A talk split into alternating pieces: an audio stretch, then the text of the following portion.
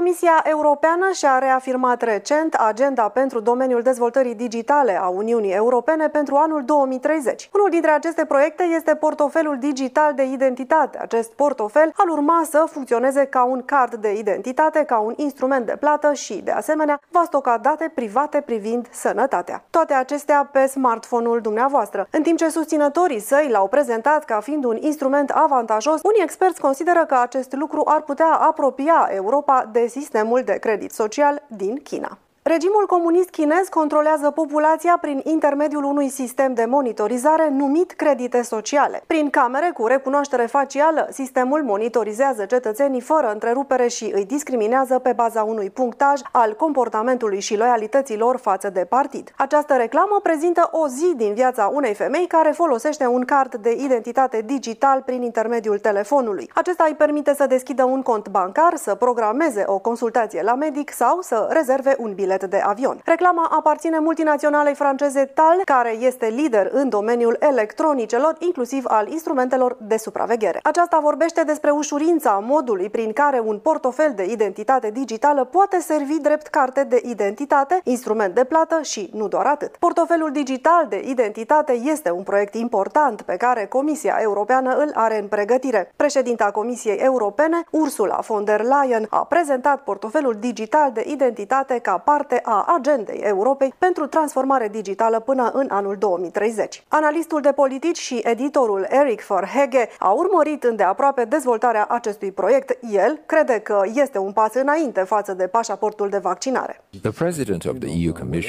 Președintele Comisiei Europene a prezentat proiectul portofelului digital de identitate care ar putea servi drept carte de identitate, carte de credit, card de sănătate cu informații medicale personale. Ei spun că asta va face viața mai ușoară pentru toată lumea și, în același timp, vom putea alege ce informații vor fi stocate acolo cel puțin la început. În urmă cu 10 zile, Consiliul Europei a declarat că certificatul de vaccinare ar trebui să fie obligatoriu pentru a călători în UE, ceea ce deschide calea proiectelor de identitate digitală, a precizat Eric Verhege. Prezentarea unei dovezi de vaccinare pentru COVID-19 a fost singura modalitate de a duce o viață normală în Franța în ultima lună. Francezii trebuie să-și prezinte certificatul de vaccinare pentru a intra în localuri, restaurante, baruri și spitale. Verhege crede că acest portofel digital de identificare ar putea fi un prim pas către o societate mai orientată spre supraveghere, bazată pe tehnologia digitală care ar putea discrimina oamenii. De exemplu, așa cum se întâmplă acum cu statutul de vaccinat.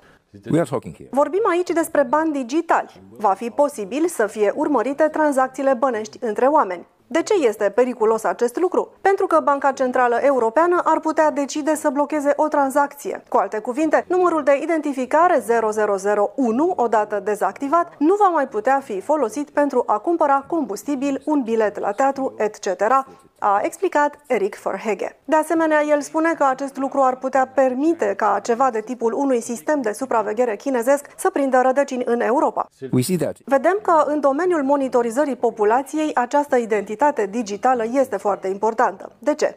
Aceasta va permite apariția unui sistem de credit social, așa cum este cel din China. Noi suntem obișnuiți cu o societate a drepturilor, dar trecem încet încet la o societate a autorităților, în care trebuie să ceri autorităților să facă lucrurile pe care le dorești, a explicat Verhege. Comisia Europeană a sugerat țărilor UE să înceapă să adopte proiectul astfel încât primele teste să poată începe anul viitor. Acestea fiind spuse, nu uitați să apăsați pe clopoțel pentru a vă abona la canalul canalul nostru de YouTube. Ne puteți găsi pe pagina de Facebook a NTD România, dar și pe YouMaker, Telegram și SafeChat. Emisiunile NTD România sunt disponibile în format podcast dacă doar doriți să ne ascultați. Toate aceste detalii le găsiți în descrierea videoclipului nostru. Sunt Diana Jiga și până la următoarea noastră întâlnire nu uitați să rămâneți informați și liberi.